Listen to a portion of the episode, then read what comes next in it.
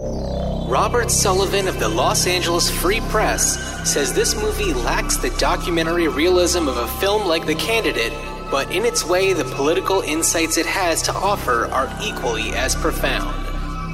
Vincent Canby of the New York Times says the film is much more interested in contemplating incompetence than in presenting any ideas about politics, race relations, international diplomacy, personal ambition, courage, or what have you.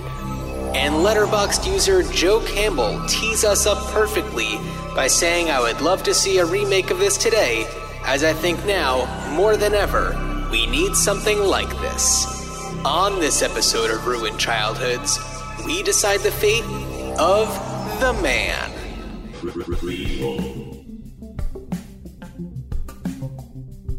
Sequel.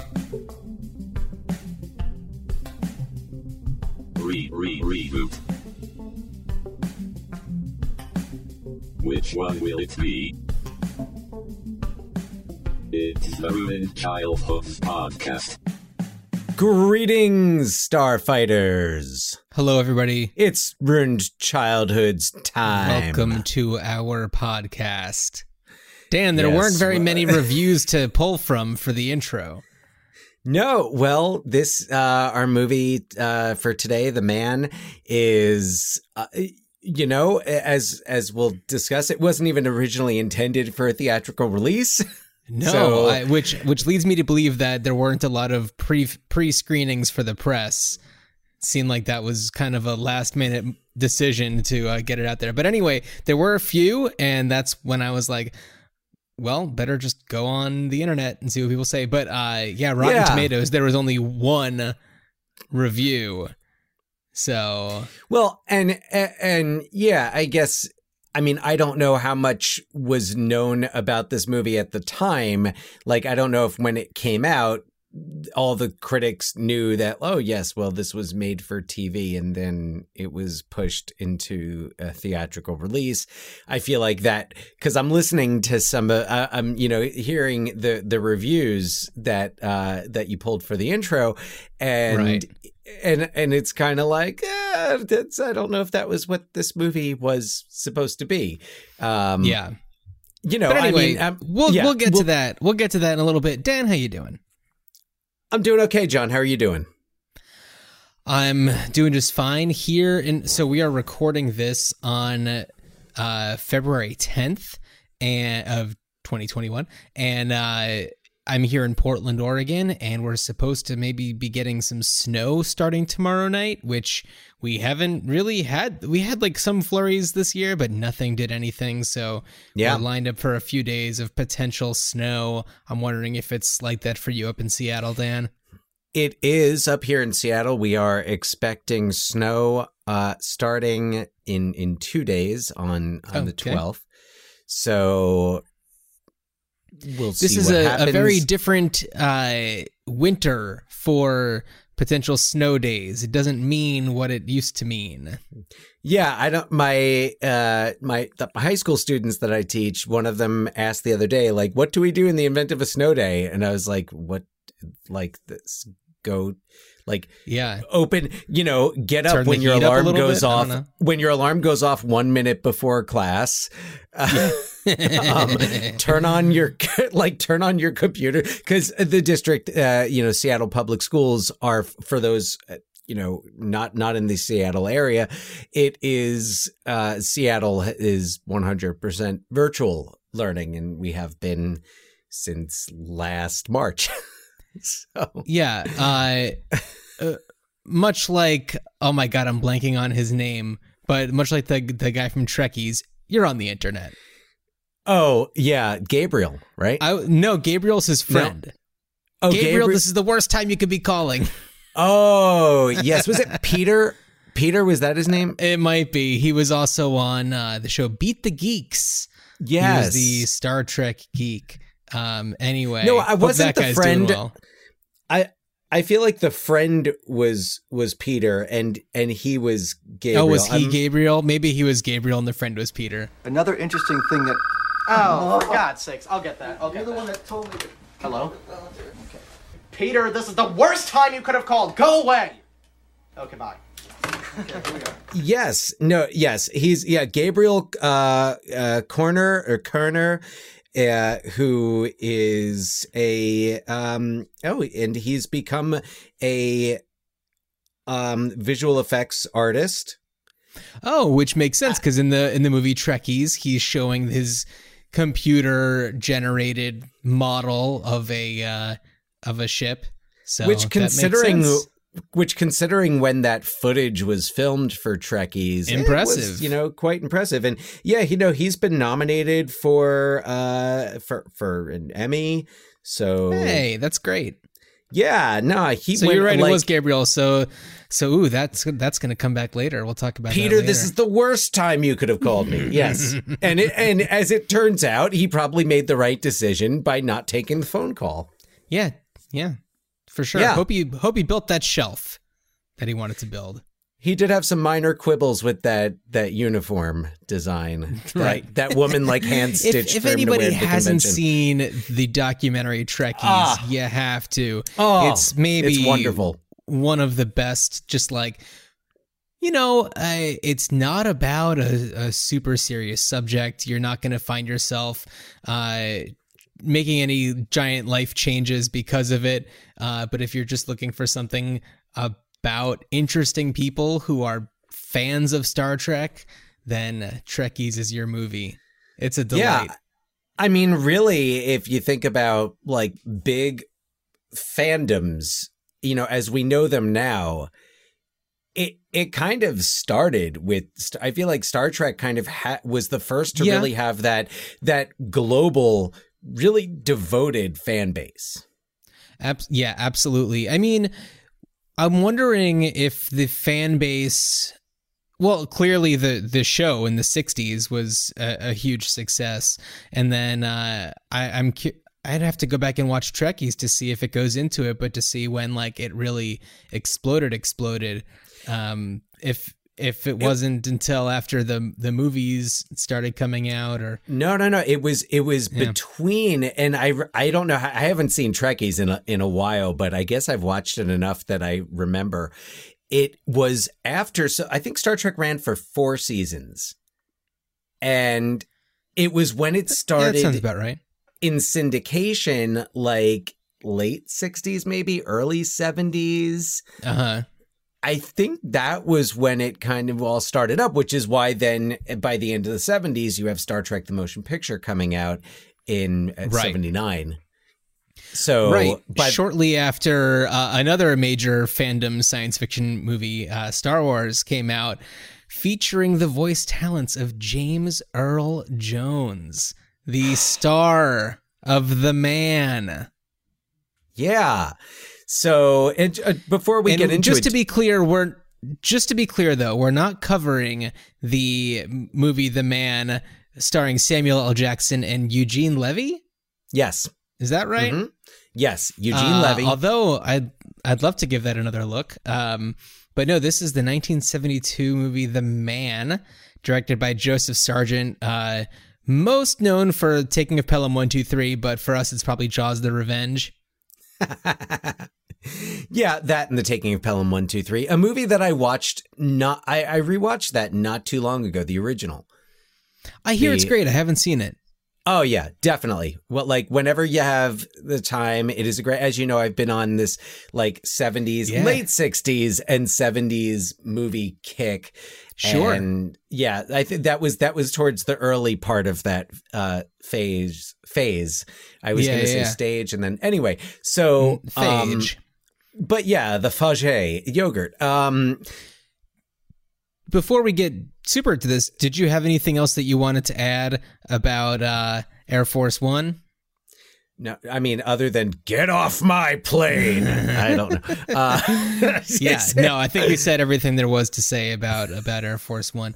Um, yeah, cool. So, uh, the man was written by Rod Serling, adapted from an uh, Irving Wallace novel that uh, apparently was incredibly long and difficult to read.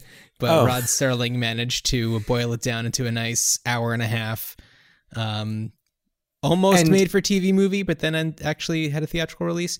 Yeah, yeah, Yeah. and um, eh, I guess if I can, I'm going to do a little self promotion. But Yeah, uh, do it. Speaking speaking of Rod Serling, so for those unfamiliar with the podcast or with what I do, I do teach language arts at uh, high school in the Seattle area. uh, Well, I'm at West Seattle High School. I'm going to be telling you that in Sure, just a moment because I also direct their fall theater productions uh, for the past few years. And if you've listened to, if you want to hear in depth about it, you can listen to our episode on A Few Good Men. Back Oh, yeah. in, back in the archives. That was the Uh, last. That was the last play that you did there. Yeah, that was the uh, yeah back when when we could have when we have live theater. Right. So uh, in face facing our current uh, circumstances, we decided to take Twilight Zone episodes and adapt them for the the virtual stage. I- Yeah, which is really cool. I, I'm, ex- like- I'm I'm really excited to hear it. it's like a weird radio play and uh, um it, it's available if you go to westsidedrama.com that is westsidedrama.com you by the time this is out you should be able to Is that access c a l m? D, s- dot com. Sorry with- com com? yeah dot com. Com. Com you're trying to get me to mm, okay uh sorry i was in a i was in a meeting this afternoon and there were so many entendres going on and Oh, no. i was like trying so hard not to laugh and just like ah you said come and it was oh like boy. there was context to the conversation So, but yeah. yeah So so this uh this Twilight Zone Serling. radio play that you've got going on, I mean it it'll have already debuted by the time that we are releasing this episode, but it's going to stay up there, right? Or what's It the will- story?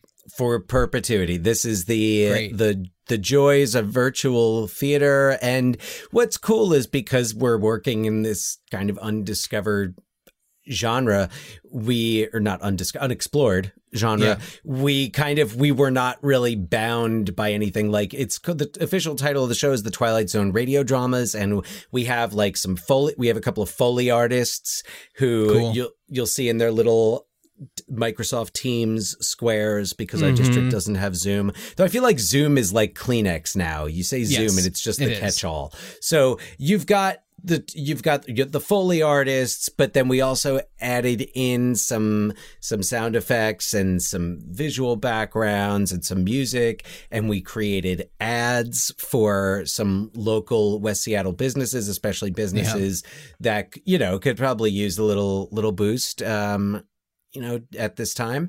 And so we've got ads in there that are kind of like they're kind of 1950s style. uh it's going to be in black and white, and it, it, actually you said that you can't wait to hear it, and that and, and see it. Yeah. well, no, no, no, but it really is like what's really cool is like I'm, you know, as I'm watching it and I'm I'm watching all the edits. We have stu- the students have been editing it. Students wrote the ads. Like it's Mhm. a really we're really working to teach and empower these kids. So they um so I'm I'm you know as I'm watching it like I'm I'm watching it for things, but then I'm also at times closing my eyes and listening, and it really does have that feel of of a radio show with some obviously piped in Uh-huh. music. Uh, I had a former student rec- uh, who plays the harp uh, record uh, some harp solos That's so cool.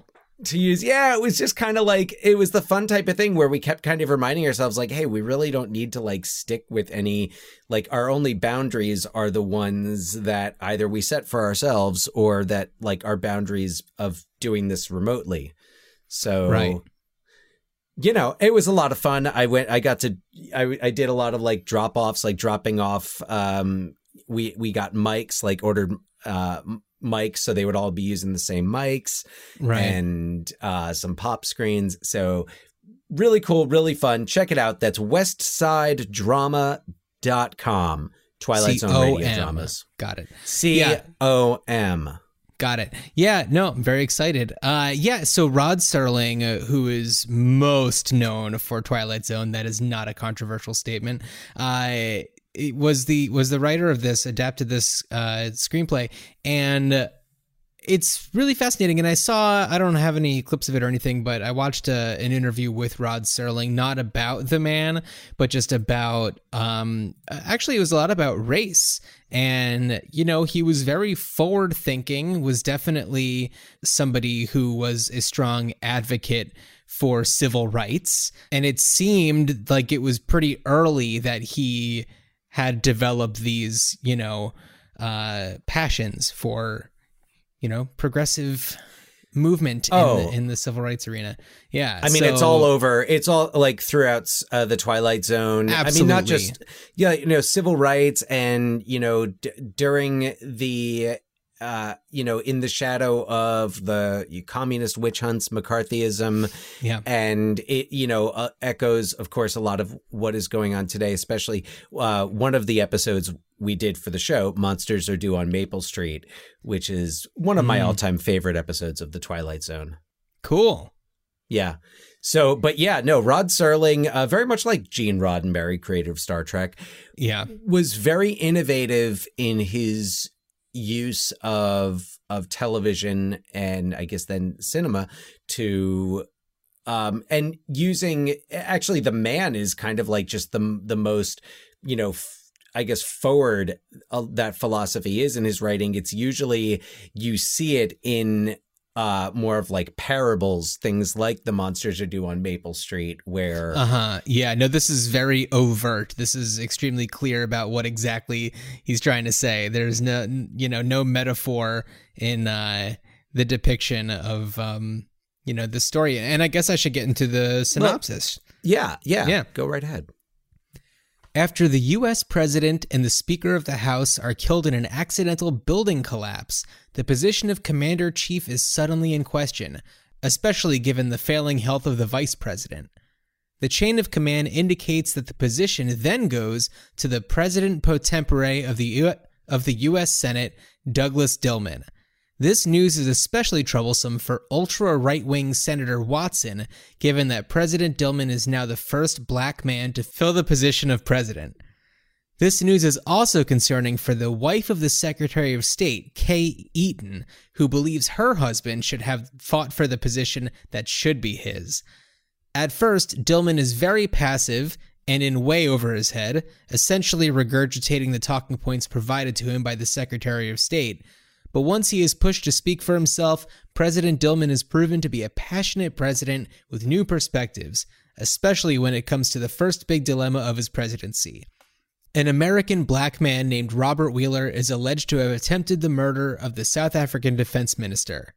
Though Dillman goes on record many times defending Wheeler, indicating that he was in Burundi at the time, a new piece of evidence emerges that shows Wheeler's assassination attempt. Dillman is now faced with eating crow for the good of the truth. Meanwhile, Senator Watson is concerned that Dillman is beginning to get comfortable in his role as president and maybe decide to actually run for the position in the next election. So, uh, Dan, um, yeah, like we've said, James Earl Jones plays President Dillman. Um, we have Martin Balsam in there. Burgess Meredith is Senator Watson, and oh man, he's so good. Oh, Um, he Barbara reminds me of- Rush is Kay Eaton. Uh, she's fantastic. Janet MacLachlan is uh, Dillman's daughter, Wanda and she's great and she's like a you know she's an activist and he has to kind of tell at the beginning to like tone it down for a bit because things are a little different now Yeah. Well, she and she actually is the one. This isn't one of those like where okay, you're gonna have to stop that. Not she's actually the one who says, "I guess I'm gonna have to kind of dial it back." yeah yeah it's it's so And- interesting and the so when the, the the movie begins at uh i want to say it's the correspondence dinner that's what it seems Yeah. like yeah Yeah. there's this guy who's cracking wise and totally killing and uh Well, and there's a that- bit of a what's up sorry that that uh guy is oh my god i can't believe i'm uh blanking on his name like he's he gets a, a credit Oh, yeah. Um, well he's oh, great famous he's comedian hilarious. why am i i'm I i'll be back with that name in a moment Oh, okay. Um, yeah. So uh, during all of that, there's like this kind of like weird little kerfuffle going on, and they just find out in a very kind of anticlimactic way that the president has died. And I'm just going to play a quick clip from the uh, the confirmation phone call. George, we have to have your official confirmation. You got it. The President, the Speaker of the House, and 50 other people. Can you hear me, Arthur? Yes, George, you're coming through. It was the Alta Mainzer Palace here in Frankfurt. The building is 500 years old. It just collapsed. What do you what do you say? What do you even do when you find out that something like that just happens? I mean, there's nothing you can do to really prevent it. There's no person who can, be- you know, have a finger pointed at them. It's just super unfortunate. Nobody blames Antifa. Yeah. Yeah, they were in Burundi. They're nowhere to be found. Is Burundi Oh, one of the places where the where uh, VP Nance was sent to and Dave? Why does that seem Oh, sound like was that it? was one of it might, Maybe. it might have been. So, by the way, Um, that's Jack Benny. Jack Benny. Benny. right. Uh, yeah, who's uh, you know, telling telling jokes up there, and so I I just want to note. So part of the reason why uh, Kay Eaton, uh, Yeah. Lady McBee in this, uh, Yeah. and she, oh yeah, so much. She, like, I think is really disappointed because up until 1947, the Secretary of State was fourth in line Right. in the line of Right. succession. So it's usually it's president, vice president, speaker of the house. yeah. And and why don't I just go ahead and play the clip where they're talking about Play that? the clip. I'm not Go the for man, it. Senator. That's right. You're the next in line, huh? Oh, I'm the Secretary of State, yes, but I'm not the successor. President, Vice President, Secretary of State, in that order. That's not the case anymore. Is it, Edward?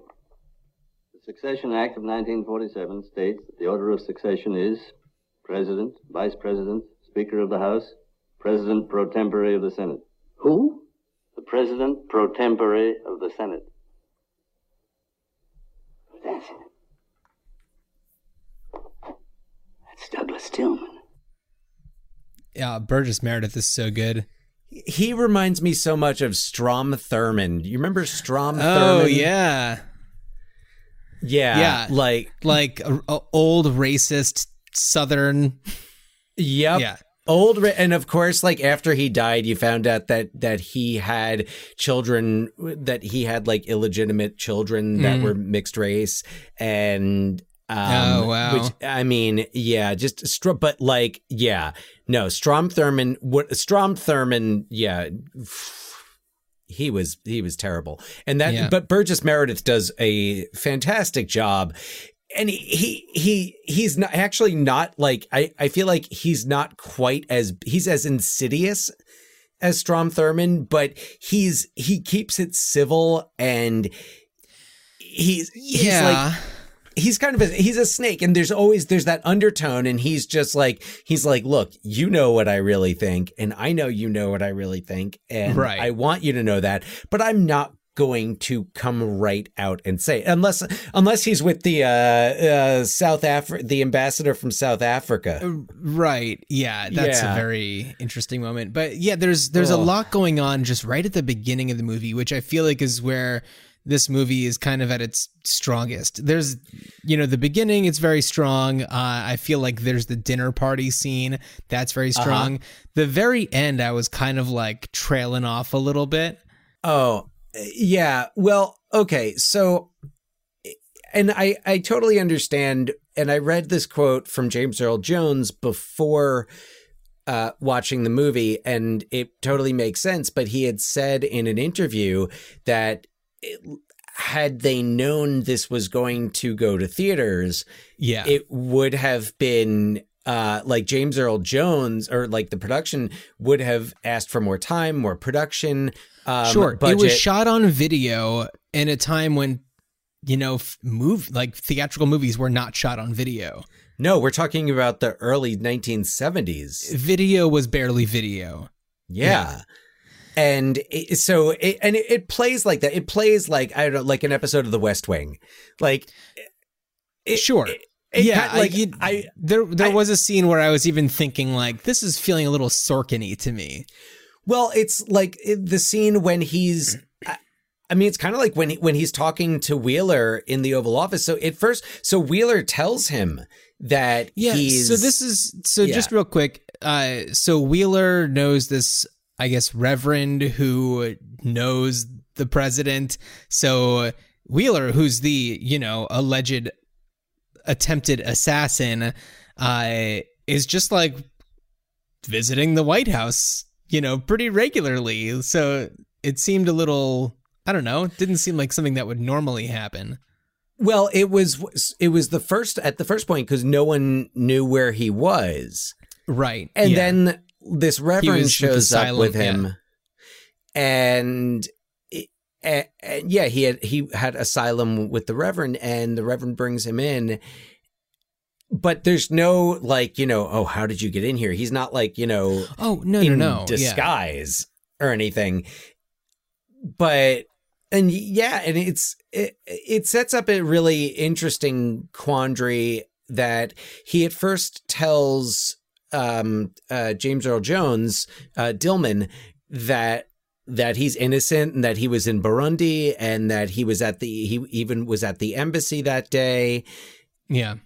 And then as you know as you said it's it's disproven and i almost feel like i remember president Bartlet being in some type of similar situation where it's like there's the like there's the what i want to do there's what i know is the right thing Of to do and Yeah. then there's like the knowing the consequences of the right thing to do which sending a, a black american man who at, at this point the the defense minister has died from his Right. wounds That's and right. Yeah. s- so he's an assassin and they're sending him back to where he is not going to get a fair trial Right. And I'm just going to play one clip from uh so the president is doing his first ever press conference and uh, he is uh given this whole sheet of like answers, this whole like folder of answers really from uh Eaton and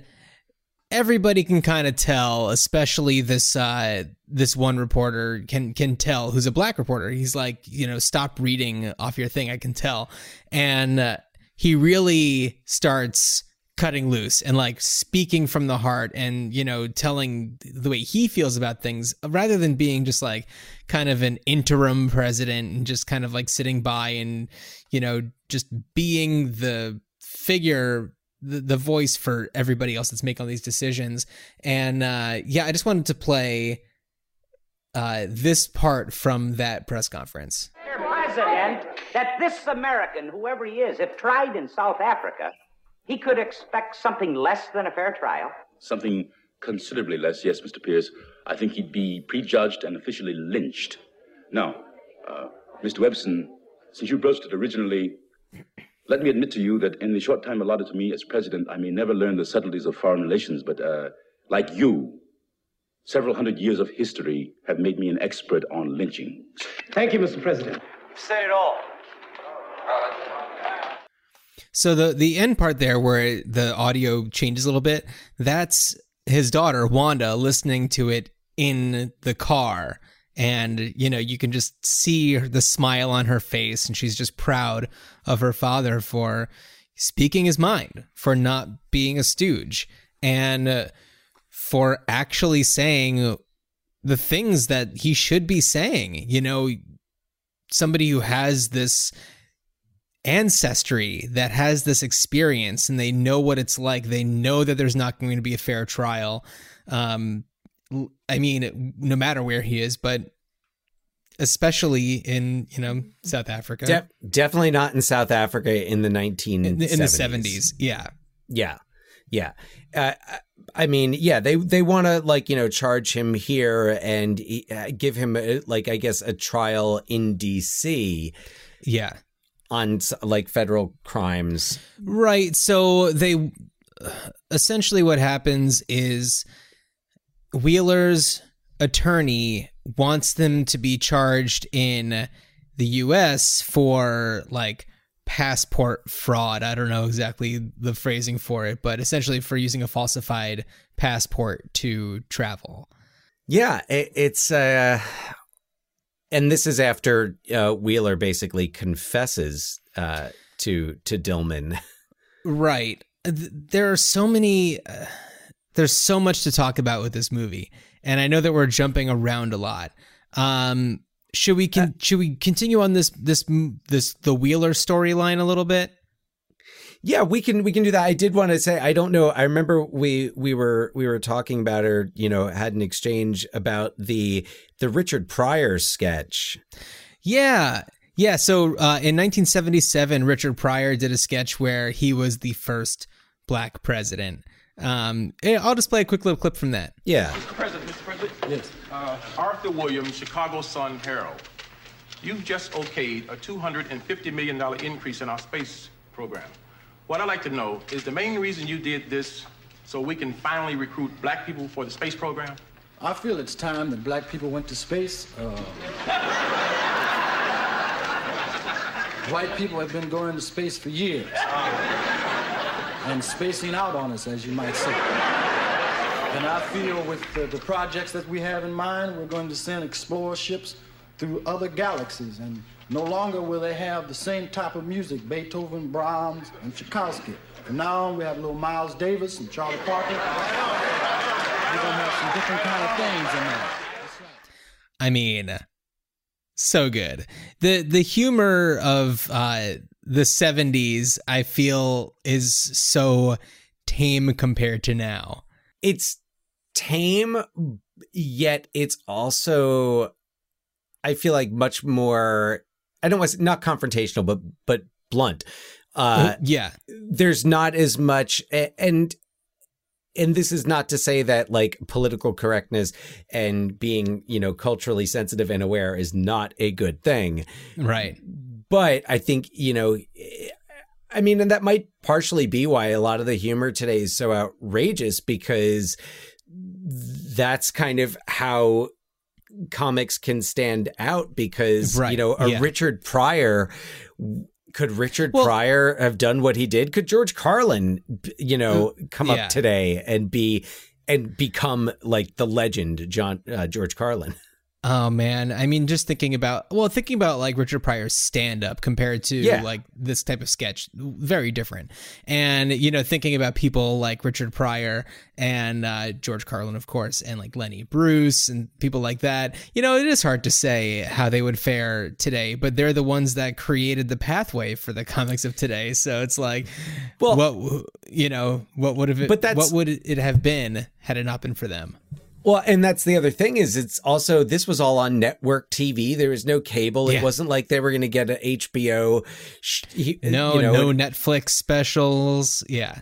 But also, it's like you're on network television, prime time. I mean, Pryor had hosted Saturday Night Live, which I know is not yeah. prime time, but is a big. It's not ready for prime time. It's Dan. not ready for prime still. Um, but so Pryor had hosted that, and like really like pushed the envelope with humor, but yet like network television had, I mean, this movie was going to air on network television. Yeah. And yeah. it, it, and it's funny because you hear, you know, there's, there's some N bombs in there. And yeah, uh, right. And, and well, but sorry, what, I, what I was going to say, I, what I was going to say is, you know, you you hear them and I feel like and today it's very you're not going to have that on network TV unless there's a very specific like it's not going to be in passing. And it's not going to be uh, it's almost going to be it's going to be more like the the focus of the like whatever show or wherever you're hearing it. And it I, I, don't know. There was something about this movie that made me feel like it was a much that that it was a, perhaps a more honest portrayal of politics than a lot of what we see in in fiction in things like The West Wing. Yeah, uh, one quick thing I wanted to mention. Uh, so I used to live in Los Angeles, and living in LA, I don't know if this happens to everybody, but I certainly met my fair share of former child actors. And one of them, I when I met him, uh, his one kind of claim to fame that he kind of mentioned at like the top of his top of his acting game was uh, that he said the N word on Seventh Heaven, and uh, I was like, okay, I'm gonna go over there now. and the episode was probably focused on on his character and like he oh, got. i I'm sure. Good for Yeah. him. Yeah. Uh, so uh, what I wanted to come back to is that yes, and and one of the things that kind of like comes and goes in this movie very quickly is that uh, Senator Watson wants to try to pass a bill kind of behind Dillman's back a little bit, and Dillman meets with the uh, the the black members of Congress, I believe, who are concerned about this. Uh, dur- kind of leaves a cabinet meeting early to to speak with them, and this is what they say it is. Senator Watson's bill proposes that the president be prohibited from firing any cabinet member without the express approval of Congress. Which is another way of making damn certain that you don't step out of line. Or Out of place. Naturally, we assumed that, that the bill had been brought to your attention. We attention. also Mr. President. assume that you will publicly call it what it is an affront. Yeah, I, I think it's a awesome scene, and it just goes to show you, like you said, he's a snake, and I I'm sure that stuff like this happens all the time. Well, they did. I, I mean, I I'm, I don't think they tried to do that exactly, but I think like when Obama was president, Mm. they Mitch McConnell tried. They did so much. Like, I mean, anything they could do, they kept him from putting a justice on the Supreme Court. Yeah. Oh for, yeah. For and then you know a few years later, put a justice Right. on the Rev- Supreme Court under know, this. yeah. yeah, and Even so yeah, exactly. it, it's so I, I that's why that's part of the reason why I felt like you know especially his the portrayal of of Watson um and also of the the Eatons and I probably more so Kay Eaton uh Mhm. It's it felt very very genuine and it well not maybe Right. not genuine but it felt it, it felt it felt like oh man yeah this probably happens more than we would like to to think Yeah, although nowadays we would certainly hear about it by certain members of Congress who are not afraid to go on Instagram Live and tell people exactly how things are. Oh wow. Yeah. Uh, That was I get we got to sh- I mean man you got to shout out AOC for for for doing that because Oh my god. Yeah. Anyway, I'm we're not going to go off on We're not going to go off on that one. But uh, Yeah. while you were talking about um, Kay Eaton, uh, played by Barbara Rush, I, I mean, such an amazing character. And it's just like, you know, that there's just like hordes of these people. And uh, I love her interaction with Wanda at that dinner party Ah. scene. And I wanted to play that. This is. Uh, two I, I mean Janet MacLachlan i don't even know what else she's been in um i know barbara rush has been in a ton of stuff but uh Janet MacLachlan who plays wanda just so incredible and uh yeah let's just hear a little bit of that scene There's been a suggestion made that my father seek the nomination. Indeed? I wouldn't pay too much attention to Washington rumors, my dear. This town is the national headquarters not only for government, but also for gossip, which I disseminate too frequently, my husband tells me. yes. Now, since this is the first social dinner in some time, I suggest that we forget all about politics. Really, I think uh, I think you should count your blessings, Miss Dillman. Oh? Would you like to list them for me? Uh, Arthur, what's the new Chinese ambassador like? I'm told he's an extremely young man. Well, the inscrutable East. Well, who first can and foremost, I mean, tell? speaking of blessings, is the fortunate fact that your father is really more an interim caretaker than president. I think that should be a cause for Thanksgiving.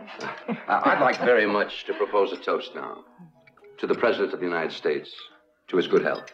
Here, here. And to the Secretary of State, Arthur Eaton. Perhaps The next president of the United States.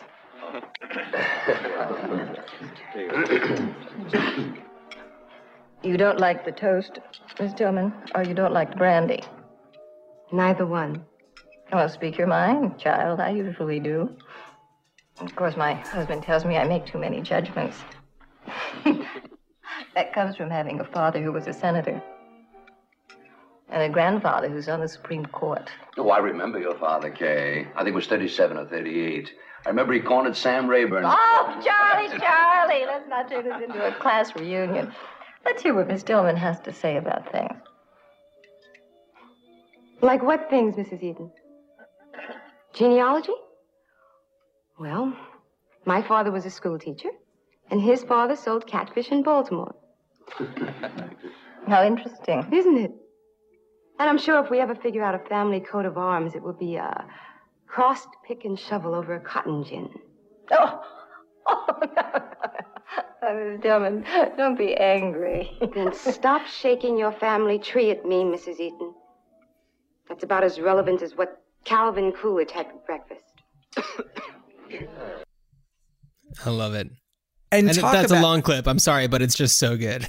No, and it's also it's like it's not inaccurate. You have these political dynasties and these right, and and you have like a a lot of that that clash going on Right. in in Washington. And oh, the when she calls him a caretaker, Oh yeah, and and it, what's it's great because like everybody else is just trying to kind of change the topic of conversation, and it just keeps on getting pulled back into it.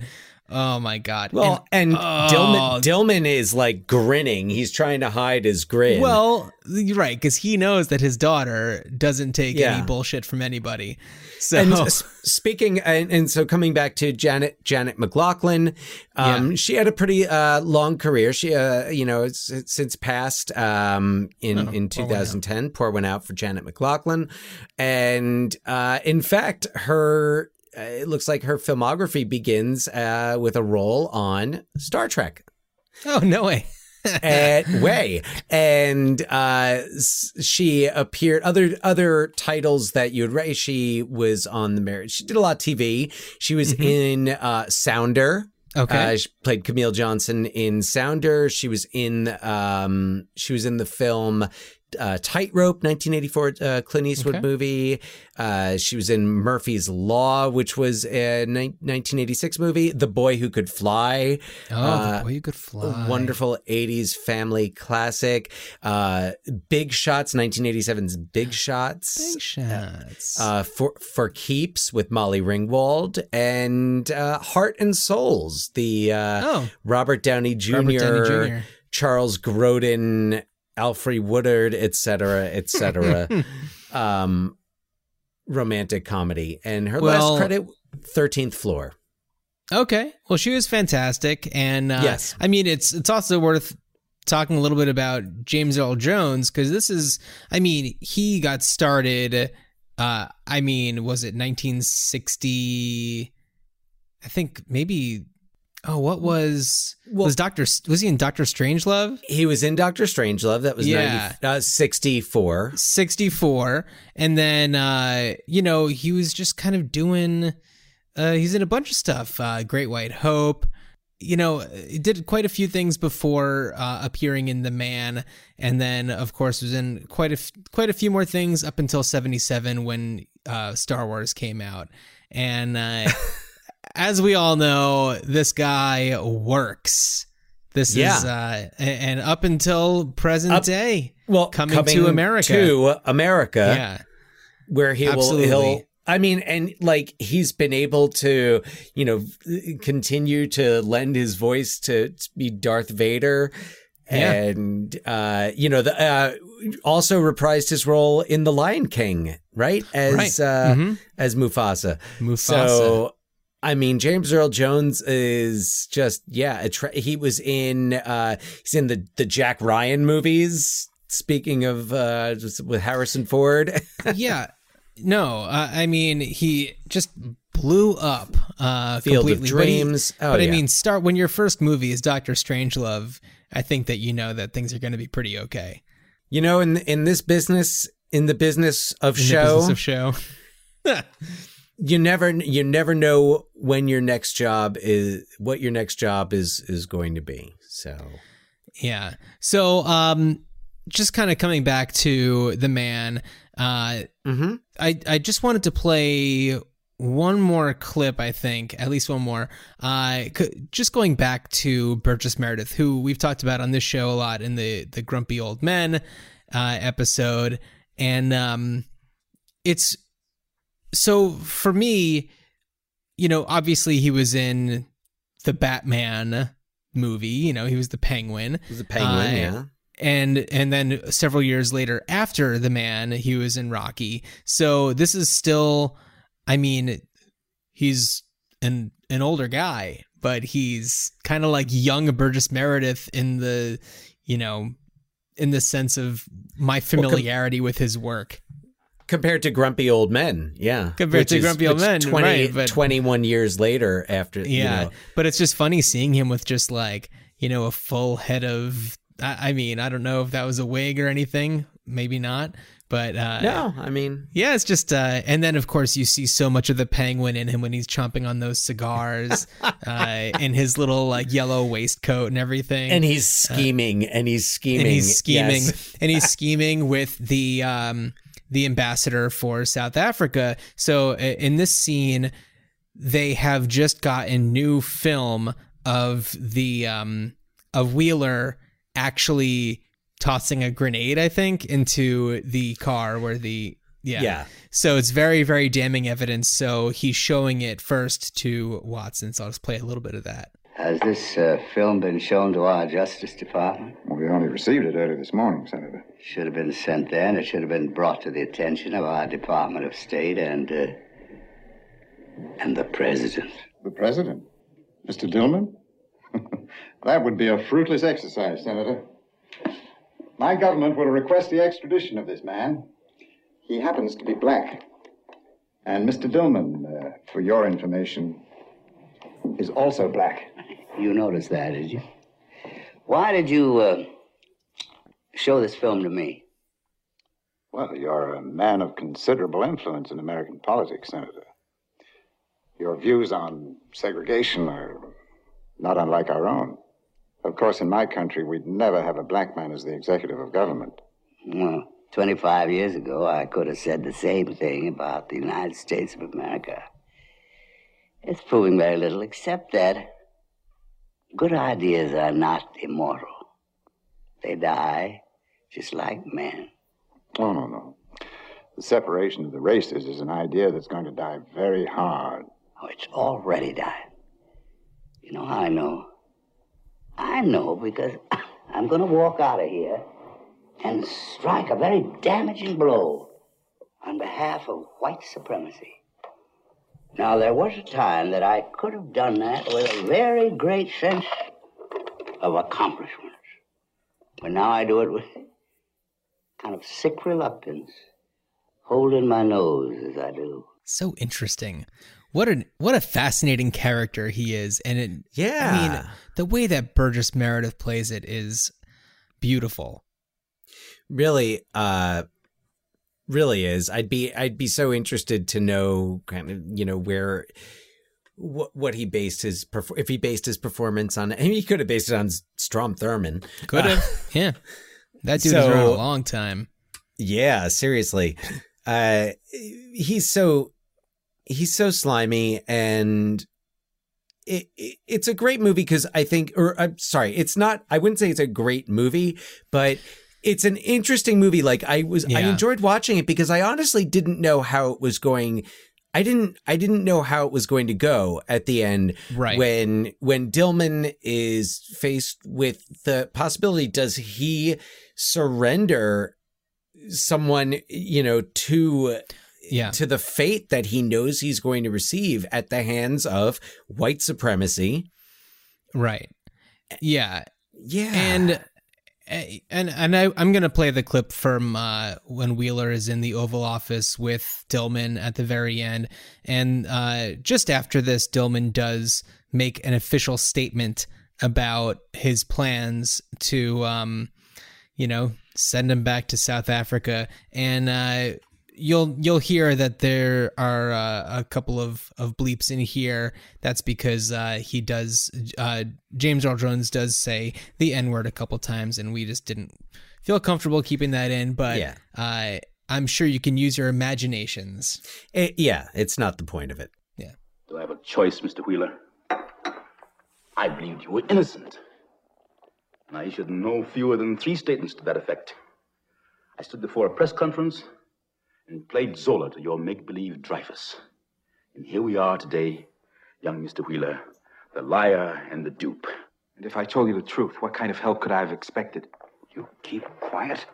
Well, that, Mr. Wheeler, is expedient desperation, but it's a long country mile away from a defense. Mr. President, what I came here this morning to discuss was some possible precedents. Forget it. Rob, some recommendations for clemency. Forget it. He's no different from that freaked out Charlie Blue Eyes Senator Watson. Call it. And at least I read, but this house. Shut up, oh, for God's sake. I killed a butcher, a lyncher, and I did it because he didn't deserve to live. He didn't deserve to live. And that is the epitaph that you personally carve on the stone? With my own two hands. And with pride. With the same kind of passion you should have. With your own two hands, Mr. Wheeler, without a doubt. With pride, that would seem to be the case. But as for passion, Mr. Wheeler, even a house understands all about passion.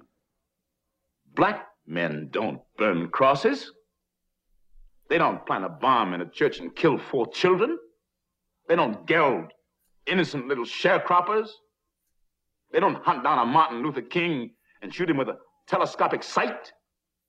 That is cool stuff, Mr. Wheeler. That is bloodless. That is a master plan that comes out of a convocation of lizards. Passion may drive you into the streets to throw bricks or to fire a building or to snipe from a roof. All that is ugly, Mr. Wheeler, but that is passion. But to buy a gun and travel 5,000 miles to seek out a victim, to falsify a passport, to plant an alibi, and then to kill a human being and come back here and feel persecuted because a black man in a high place refuses to accept the politics of a corpse as a measure of your innocence. Don't you call that passion, Mr. Wheeler? You call that what it is. It's arrogance, ignorance, the kind of a selective morality you'd expect from Adolf Eichmann. Uh, James Earl Jones. Both James Earl Jones and George Stanford Brown, who plays Robert Wheeler, are excellent. Yeah.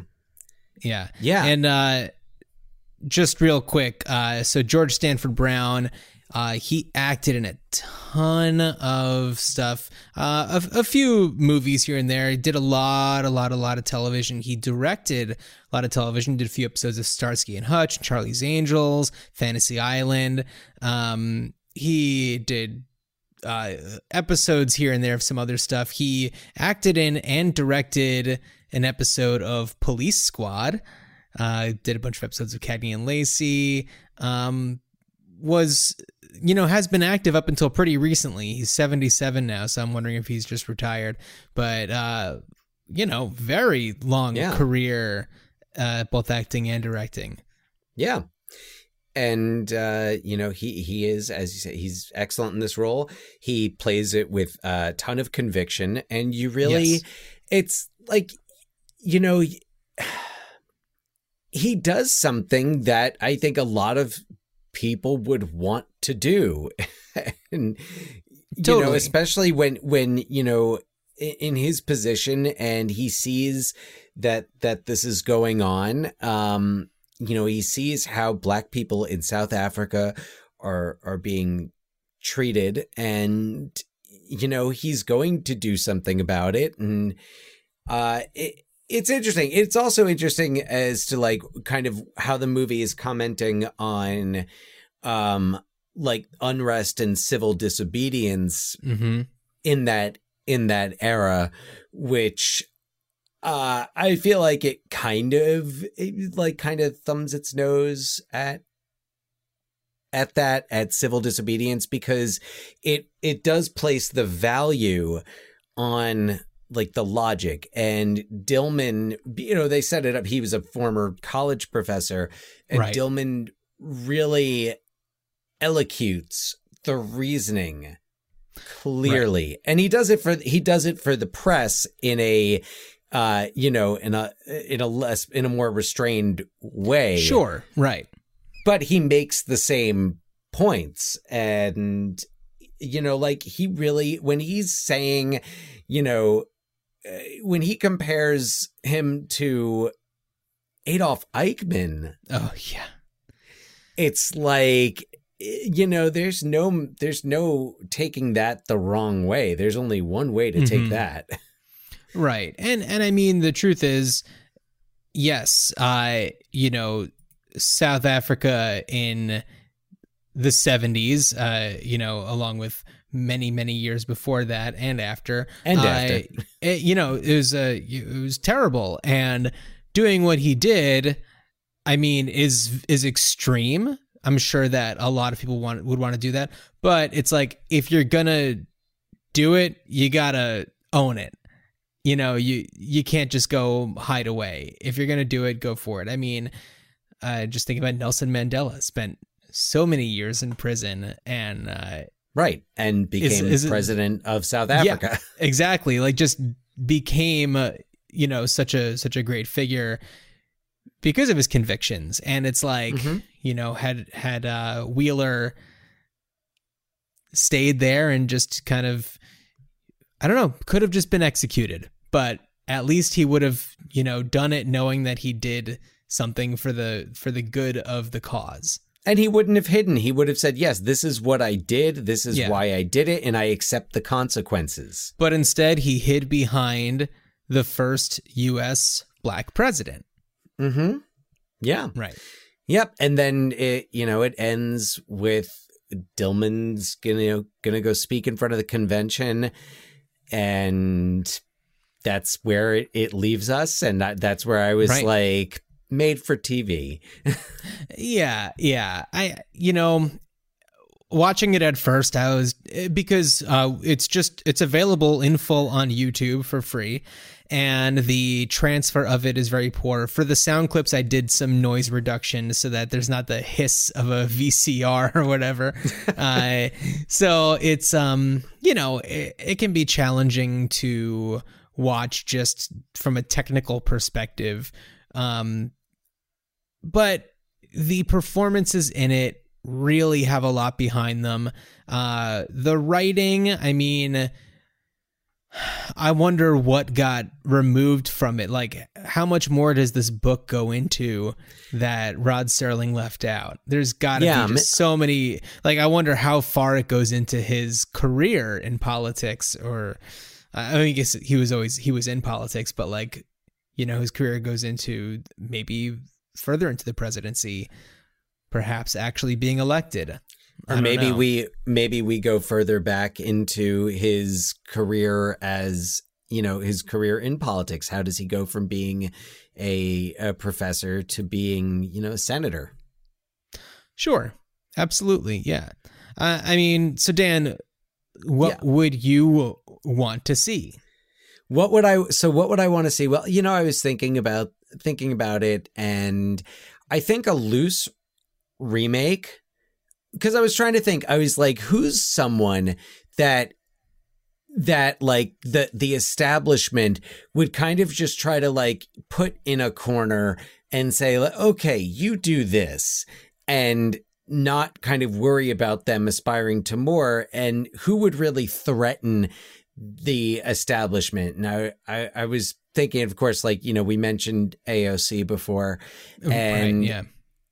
but then I was like, if a Muslim woman, if a hijab wearing Muslim, if a hijab wearing Muslim woman Mhm. were through these circumstances to become president, I was like, what would cause? Because also, like, and also what we don't see in the man is really a whole lot of like we don't have a whole lot of like there was more of a you know racist response at least that we saw to president obama. Right. Like there's no you know there's no birthers of course there's no twitter but th- we don't Yeah. we don't see that like the ku klux klan is rioting outside of the white house or storming the Right. capitol Right. so um but i was thinking like of course this would you'd have a, a loose remake but i think it's just got to be the idea of somebody who's not just not just their ideas but just their existence is is a is seen as a threat by people. And it I think that that would be kind of the equivalent to this uh, to really Sure. kind of threaten that you know to to show your cuz who's your senator who's going to be your senator Watson? Like Lindsey Graham or you know Rand Paul. Uh but you get but it's really like you know it, and it's not it's not like it's it's not far fetched i hope it's not you know far fetched Well, i feel right. like we're Yeah, i so- feel like as yeah Yeah. Go so ahead. I mean, nowadays it's you couldn't do something set in present day about a black person becoming president. You know, we've had a black president, and uh, well, you know, it, the the shock of everything, you know, would be much less so now that you know we've experienced it for eight years. And um, so you're right. You know, it would have to be you know somebody else. It have to be something else that's going on. Um, and what you're talking i mean i mentioned this very briefly in the last episode but you know uh, on the show designated survivor it's the you know hud secretary who ends up becoming president because of a terror an act of terrorism on the capitol during the like um state of the union. State of the union address. That's so why it's like he's the yeah because everybody only- else is, the is there. survivor. Exactly. Yeah. so um you know it didn't have to be Kiefer Sutherland. It could have been you know a a Muslim woman who happened to be on the uh in the cabinet. Yeah. I and I just I feel like it would be interesting. Like I was trying to think of who would who could do that because you'd need it would need to be written and it would really need to be written adeptly. Right. And also, it really needs to be something that is written and directed by a person of color, a black Oh, person ab- or a person of color. Yeah. Um, I mean, that's way less likely to happen in 1972, understandably. Mhm. Um, you know, certainly it is uh, all done by people who are passionate about this message. But, you know, these days we know that that's the right thing to do. Right. Yeah. Yeah. Uh, yeah. And I would love to say, I mean, also, of course, like having a film like this that, you know, focusing on um, a Muslim woman as, as the principal character, I think it, it just also opens up because political films are and have been very male dominated. Yeah. When, and when they haven't been it's not like there's been a lot of women there's been you know like one woman like you think of the, you look at the contender and it's joan allen and then Yeah. christian slater gary oldman jeff bridges and i can't I, off the top of my head can't think of another woman who's in that movie but i can easily think of of three men so mm-hmm. Um you know even a, a tv show like madam secretary Right. commander in chief Deep uh, Impact's geena davis Téa Leoni. Yep, Deep Impact's Téa Leoni, exactly. Um, so You looked at me for a second like I would like it wasn't her, and I was like, oh no, did I just mix her up with somebody? no, I don't know what I thought you were going to say or where I don't know where that was going, but yeah. Um, do you have anything like? Did you have anything in mind? well, the only that- thing I was thinking would be to to do a remake that is still set in the seventies. You know, keeping it authentic to the original. You know.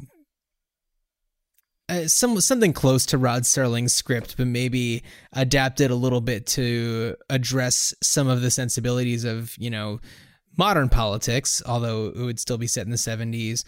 Um, I I thought that it would be something that you know if it if it is properly treated like a theatrical movie, then maybe there could be it could go a little bit deeper into I don't know certain things and maybe back off some other things. Uh, expand the character of Wanda a little bit. I thought that she was fascinating. I loved her uh, and her kind of I don't know, back and forths with Kay Eaton were just so juicy, and I just wanted some more of that. Um, I was thinking that for the the president role, uh, reprising his role as president from White House down. be Jamie Foxx. I uh, I think that he would. He's just so awesome, and I don't care that he's already been a president before. Um, I think he'd be the right person for this type of thing. You're you're looking at me like you want to say something. Oh no, you know what? I was just I was looking at about like, you know, what what else that the book might go into.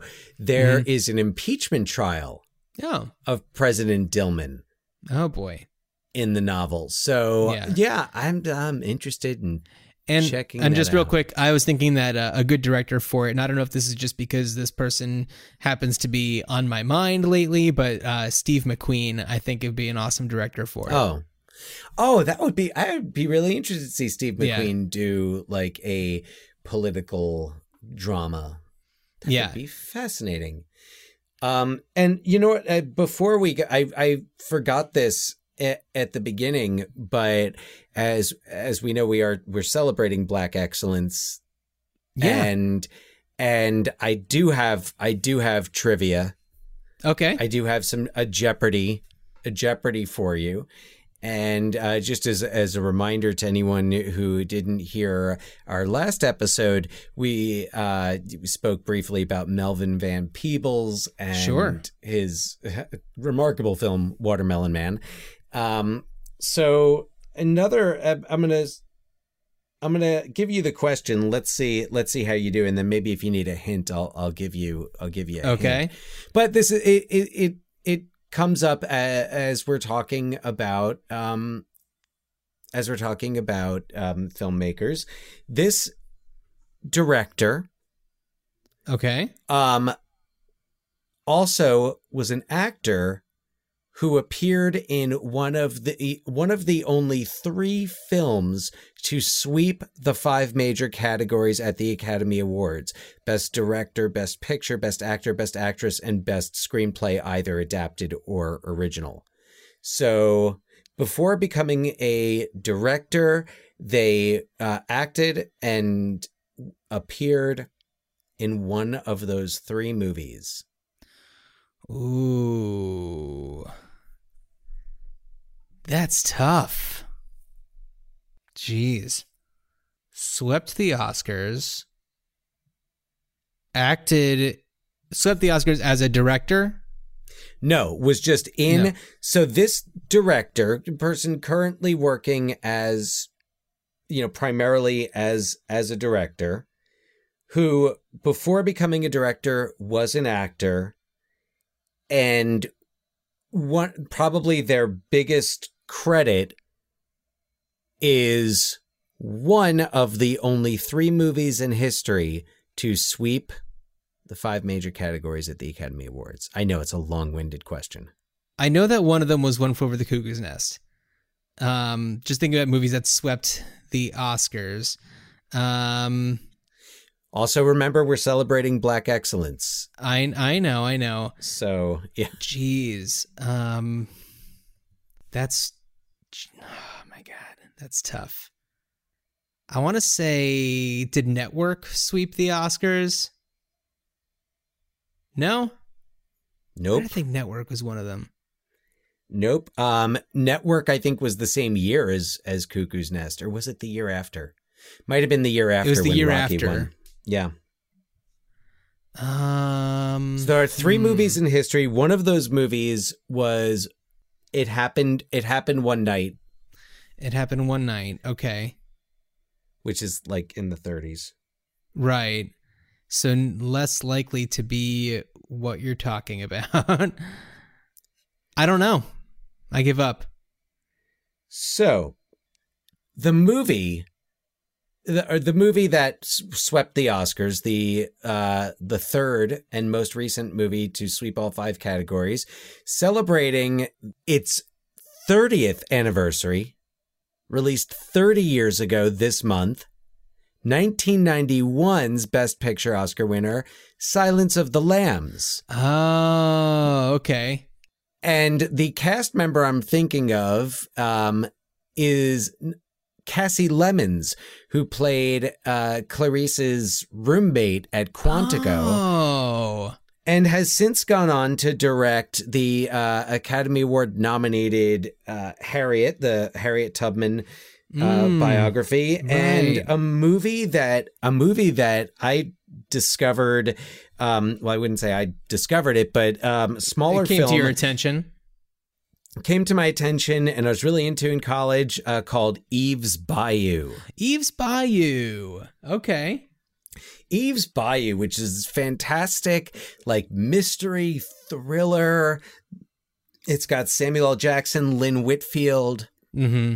and uh, but Kasi Lemmons. She, so she also appeared in. Uh, she was in the Five Heartbeats.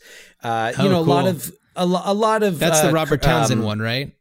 Yeah, Robert Townsend. Yeah. Uh, she was in uh, Spike Lee's School Daze. Uh, she was in Candyman. Uh, she was in Hard Target. You might remember her Mm. in John Woo's Hard Target. Um, but in uh, it looks like in the like you know mid to late 90s she is she's done some acting since then but has been primarily a uh, a director and uh, quite good one. She directed a couple of episodes of the uh, CJ Ma- self-made inspired by the life of Madam CJ Walker Okay. on on Netflix. Um, directed uh, some episodes of or an episode of Luke Cage. Oh, she also directed The Hmm. Caveman's Valentine, uh, also starring Samuel L. Jackson, and Oh, cool. 2007's Talk to Me, starring Okay. Don Cheadle. All right. Love Don Cheadle. So yeah, Kasi Lemmons, uh, hell of a talent. Look forward to seeing a lot more work from her. Yeah. Now, Dan, uh, there's a segment that I I started in one episode a few uh, weeks ago, and then have forgotten to follow up on. Uh, but I'm gonna bring it back this time and see if uh, there are any horses or boats that share a name with the movie of the week, The Man. So, Dan, I ask you, uh, is The Man the name of a horse, a boat, or both? I'm going to go with both. Okay, you would be correct. There is one registered boat or ship. I don't know uh, what what exactly makes the difference. Uh, called the Man, and it is uh, a 23 foot recreational uh, boat built in 1997. And Dan, uh, do you want to guess how many horses there are named the Man? 12. Six. Oh. Yeah. So uh, Hmm. I was we seeing have some in here so- born in uh, in 2001, 99, 1950, 2001, 2006, and one Irish tinker horse who has no uh, further information. So there you go. But uh, let me tell you a little bit about the earliest one, uh, the one from 1950, uh, that was born. Uh, it's quarter horse, uh, father Pacos and mother Peggy Long.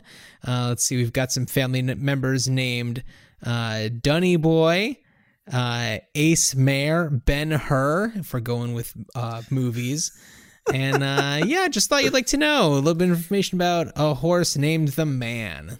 I'm imagining one of these horse family reunions, and it's like, oh, hey, cousin Mama's lucky day. Yeah.